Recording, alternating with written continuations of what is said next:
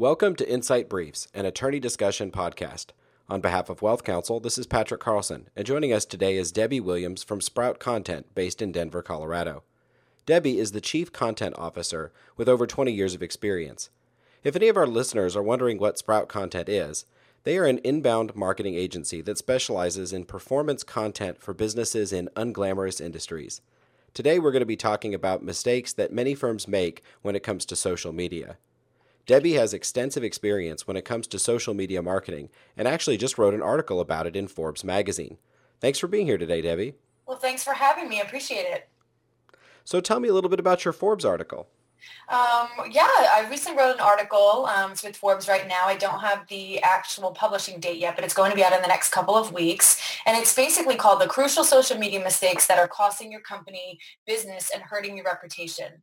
Uh, what inspired the, the writing of this article was that, you know, we talked to so many different businesses and different industries, legal included, and there's just so many misconceptions and mistakes that companies and firms are making today in social media that are just, that shouldn't be. And they're really really impacting their business and their reputation. So I felt compelled to take some of these examples and offer some advice as to maybe how to correct this and, and why they should make those changes.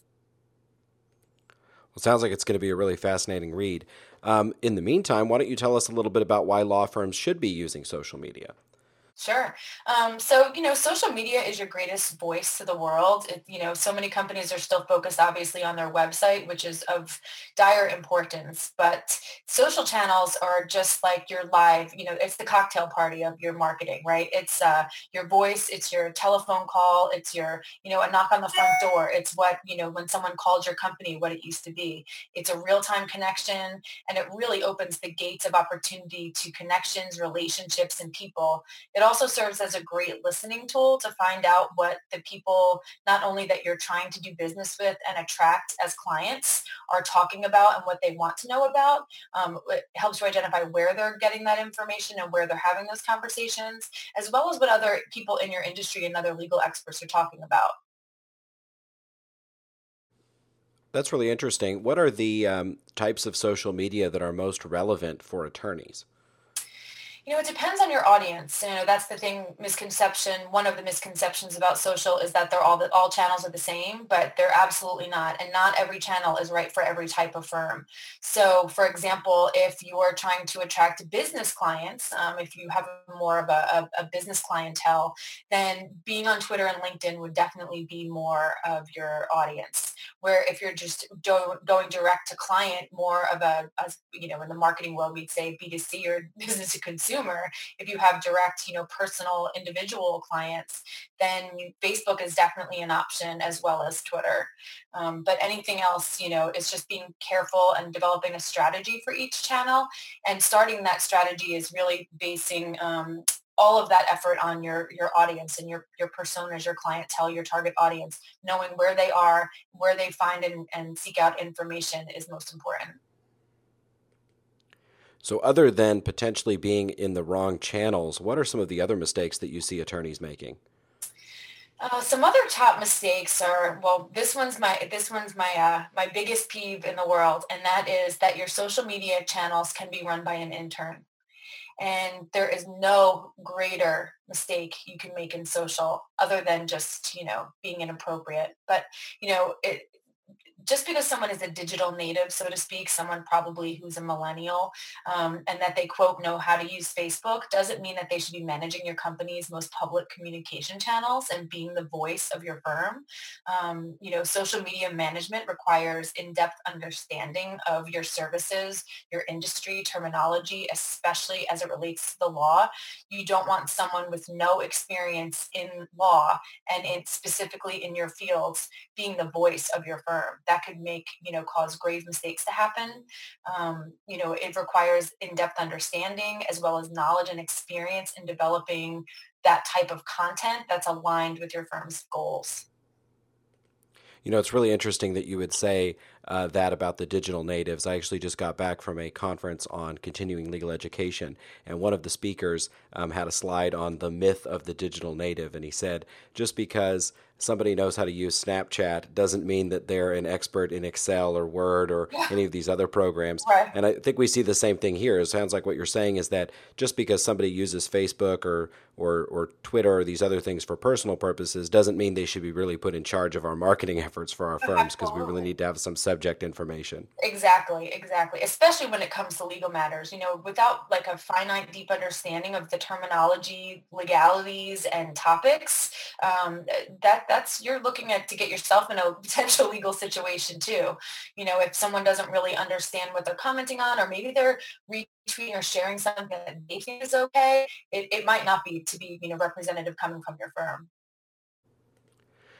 So you think that those are some of the things that can actually affect your firm's growth and brand image online? Absolutely. Um, social media not is is something that's far beyond a marketing purpose. That's another you know great uh, tip I'll say to, to, to share with firms is that, you know, social media is far beyond marketing. You know, you have to consider all the ramifications of having a public channel that can be accessed by anyone, millions of people across the world at any time. So, um, you know, while being on social for marketing is crucial, it's not the only reason that your firm should have a strong social presence.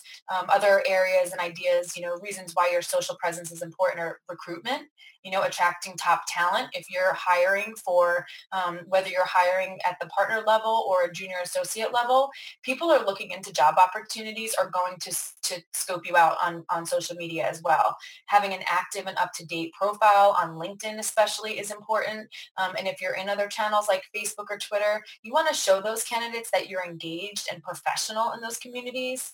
Um, if they, you know, for example, take a look at your LinkedIn or Twitter page and you haven't posted in weeks or longer, it might cause them to think that you're even having trouble as a firm um, or that you're understaffed or unreliable. That level of inconsistency of not publishing all the time um, or having an inconsistent message really has a negative impact on your overall brand image.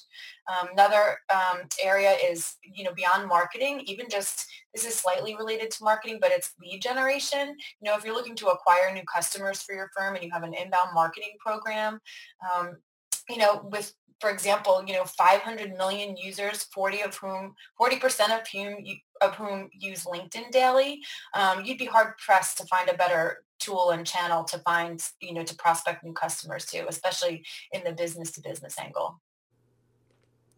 Those are some great tips. Can you tell us any other best practices that you found for use on social media? Sure. Um, having having a plan for it. So developing a strategy. Why are you on Twitter? Why are you on LinkedIn? Developing an actionable plan for those social channels. And each individual channel needs its own plan and strategy based on goals. Otherwise, you're just randomly posting content to post content for, you know, for just for to have the presence. But, you know, if if someone, you know, is um, looking at your channel and it's inconsistent, that that's going to cost your reputation too, like I was saying. But if you have a plan, for example, say you want to grow your, you know, traffic to your website by 20% by the end of the year, you can develop a step by through Twitter. You can develop a step-by-step action plan and identify some of those um, steps that will help you achieve that goal. That means you should be posting at least five times a week, um, creating a consistent um, publishing channel based on when you're getting the most engagement. Say, you know, Sunday nights, believe it or not, are one of the most overlooked times to share on social media. It's when people are usually home. They're kind of in the mid, that limbo zone of winding down from the weekend and getting ready for their week ahead. Um, that's when they're engaged in social. They're doing research. Maybe they're reading their emails, things like that. So um, Sunday night is a is a great great time to post on social media, and people usually stay focused on that Monday to Friday, nine to five posting schedule. But especially for lawyers who may be going direct, trying to find clients, you know, one-on-one and not, you know, through a business, evenings and weekends are the best times to post on social when you're sharing information. That is a great tip. Um, are there any things that we need to be avoiding uh, when it comes to social media? And do you have any examples, you know, horror stories or something that stands out in your memory as a particularly bad thing that we should all aim to avoid as we're using social media in our firms? Sure. Um, so when using social media for customer service, um, which can probably be sometimes it can be unavoidable. Um, maybe that's not your intent but it's happening anyway.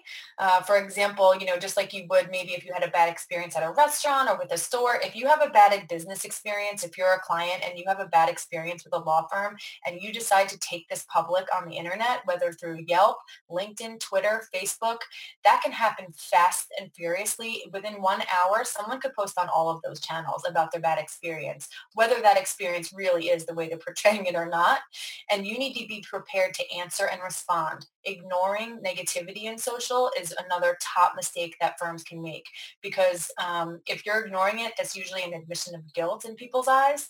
So if someone is bashing you and, and really calling you, calling you out and telling, you know, sharing this negative experience that they had, people are going to believe it if you don't step in and respond and respond professionally, offer to help them, show people, give them a phone number, give them a name and a contact that they can reach out to, ask them to private message you or call you directly. And in every channel where they're posting this message, maybe not just one, because just because someone saw, you know, it, they're getting a response on Facebook, other people are still seeing those other, you know, responses on LinkedIn and Yelp and all the other places that they posted. So monitoring mentions of your company name through Google Alerts or other um, monitoring streams are really, really important. Set up hashtag monitoring set up your company at name mention on Twitter and just set up a general Google alert for mentions of your company because it'll pull in um, social shares as well. Oftentimes, uh, Facebook and Twitter posts are now being indexed by Google and often come up in search results um, when people are Googling information, not just website pages. So that, that's a really important thing, especially for law firms. I think they should be on top of. That is a great tip. And the only thing I would add to that for our attorney listeners, obviously, is just make sure that you are looking at your state's, you know, confidentiality and ethics rules. Um, you know, of course, you know, Debbie's suggestion to make sure that we're responsive to people on social media. Obviously, that doesn't mean, you know, violate our clients' confidences, but there is a way to craft a response where you can be communicative on social media and be seen as somebody who is, you know, taking care of the problem or taking it seriously at least without violating those confidences. It doesn't mean we post, you know, our communication log with that client if they're saying we never called them back. But maybe what we do is we say something like, you know, our standard is to return every client call uh, by the end of the day. We're very responsive. If you have a specific question, please reach out to us. We want to make sure your matter was handled correctly. And that can go a long way um, towards both preserving our ethical obligations and making sure that we're you know seen as responsive on social media. I couldn't agree more. All right. Well, thank you for uh, joining us uh, today, Debbie, and thank you for listening to this episode of Insight Briefs. Uh, this podcast has been brought to you by Wealth Counsel. Uh, please be for uh, please be sure to visit wealthcounsel.com slash podcasts to join the conversation, access today's show notes, learn more about our guest Debbie, and discover more about the best practices for social media and your firm.